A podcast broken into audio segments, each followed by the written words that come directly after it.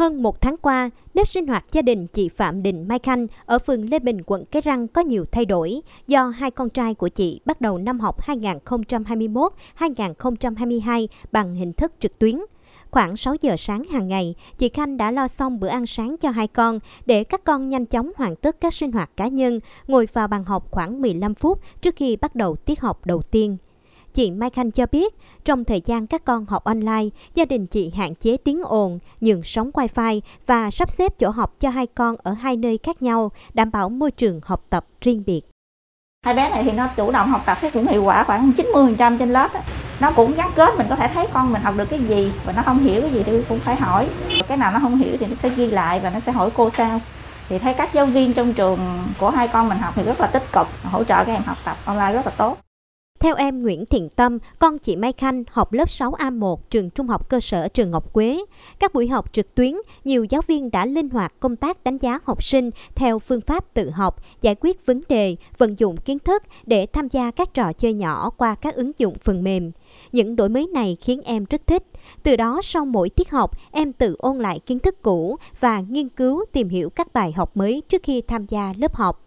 Tương tự, em Lê Khúc Trúc Linh, học sinh lớp 12 trường Trung học phổ thông Thới Lai chia sẻ, việc học trực tuyến ít nhiều rèn cho em cũng như các bạn có tính chủ động, tự giác, độc lập suy nghĩ và làm việc, đồng thời có thêm nhiều kỹ năng thao tác trong sử dụng máy tính, các thiết bị điện tử và mạng Internet.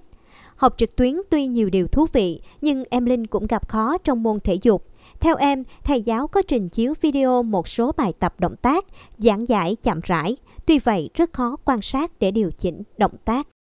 Nhiều động tác thì em có thể nắm được, nhưng động tác sai em không biết thế nào là nó sửa được. Em cần phải ờ, lên mạng coi nhiều video lại của thầy sau những tiết học hơn. Khi ờ, học online thì có một số vấn đề như là mạng mỗi ngày có thể là bị cúp điện hoặc là mạng wifi nó yếu thì chúng em không thể bắt kịp bài tại vì bài rất là dài mà bị gắt đoạn thì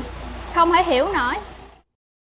Kịp thời cập nhật khó khăn của học sinh, hầu hết các giáo viên đã chủ động xây dựng hệ thống thông tin với phụ huynh, học sinh qua mạng xã hội để kịp thời trao đổi tình hình dạy và học. Ở tại trường, các tổ bộ môn cũng thường xuyên họp đánh giá để linh hoạt hơn trong việc triển khai dạy trực tuyến.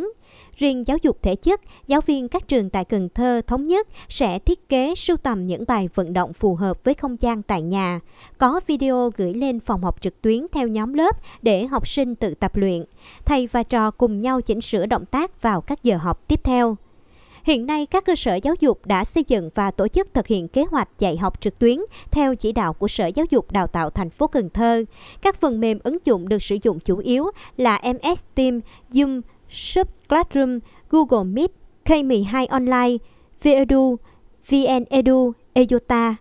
Theo các thầy cô, để dạy và học trực tuyến thật sự đạt hiệu quả, thầy và trò, nhất là người thầy, phải nỗ lực hơn so với giảng dạy trực tiếp. Ví như thầy Võ Tiến Đạt, giáo viên môn vật lý, trường trung học cơ sở và trung học phổ thông Trường Xuân đã thực hiện video clip bài giảng gồm nội dung bài học trọng tâm. Sau đó trong đoạn video clip, thầy chèn thêm câu hỏi bằng âm thanh hình ảnh để thu hút học sinh. Thì cái việc mà chuẩn bị các cái đoạn ghi hình á, thì thật sự là cũng ờ, rất là công phu đó, bởi vì à, à, cái việc mà chúng ta ứng dụng các cái à, ứng dụng để ghi lại màn hình à, mình diễn đạt như thế nào trong cái đoạn clip cho các em nó hiểu à, rõ nhất à, cô động nhất những nội dung chính đó, để giúp các em hiểu bài nó chi tiết sự chuyển động tích cực của thầy cô giáo Cần Thơ trong việc dạy học online đã rất rõ. Học sinh cũng dần quen với việc trực tuyến. Vấn đề ở đây là thành phố vẫn còn khoảng 2.000 học sinh thiếu thiết bị, đường truyền mạng Internet. Tâm lý xã hội vẫn còn xem dạy và học trực tuyến là hình thức tạm thời nhằm ứng phó dịch bệnh COVID-19. Ông Nguyễn Hữu Nghĩa, Phó trưởng phòng giáo dục trung học Sở Giáo dục Đào tạo thành phố Cần Thơ cho biết, các chuyên gia, cán bộ quản lý ngành giáo dục, trường phổ thông đang tích cực đưa ra giải pháp để việc dạy và học trực tuyến đạt chất lượng như mong muốn. Những học sinh thiếu thiết bị đường truyền để tham gia học tập, Sở đã chỉ đạo các trường gửi tài liệu đến tận nhà cho các em và phát huy mạnh mô hình thư viện thiết bị điện tử. Thì nhà trường cũng đã chủ động vận động mạnh thường quân À, các cái doanh nghiệp trên địa bàn cũng như là cựu học sinh, những ờ, em học sinh thành đạt để hỗ trợ lại cho nhà trường, tài trợ cho cái thư viện thiết bị này để giúp cho các em học sinh. Mặt khác thì về phía Sở Dục Đào tạo thì cũng đã à, tham mưu với ờ, Ủy ban nhân dân thành phố có thư ngõ gửi các cái doanh nghiệp trên địa bàn thành phố để mà vận động ờ, hỗ trợ các cái thiết bị thông minh cho học sinh. Tới thời điểm hiện tại thì chúng tôi cũng đã nhận được sự hỗ trợ của các cái doanh nghiệp viễn thông, các cái công ty cũng như là ủy ban mặt trận tổ quốc Việt Nam thành phố Cần Thơ về các cái thiết bị này. Năm học 2021-2022, thành phố Cần Thơ có khoảng 250.000 học sinh các cấp. Có thể nói, việc chuyển đổi từ quản lý, dạy và học truyền thống sang học trực tuyến cũng là quá trình chuyển đổi số trong trường học. Khi đạt các yêu cầu về chất lượng giáo dục, hình thức này giúp học sinh phát huy tính chủ động, được trải nghiệm nhiều hơn qua tương tác trên môi trường số, nắm bắt kiến thức dễ dàng hơn. Đội ngũ giáo viên cũng dần được cải thiện năng lực ứng dụng công nghệ thông tin trong giảng dạy, từ đó góp phần nâng cao chất lượng, hiệu quả giáo dục.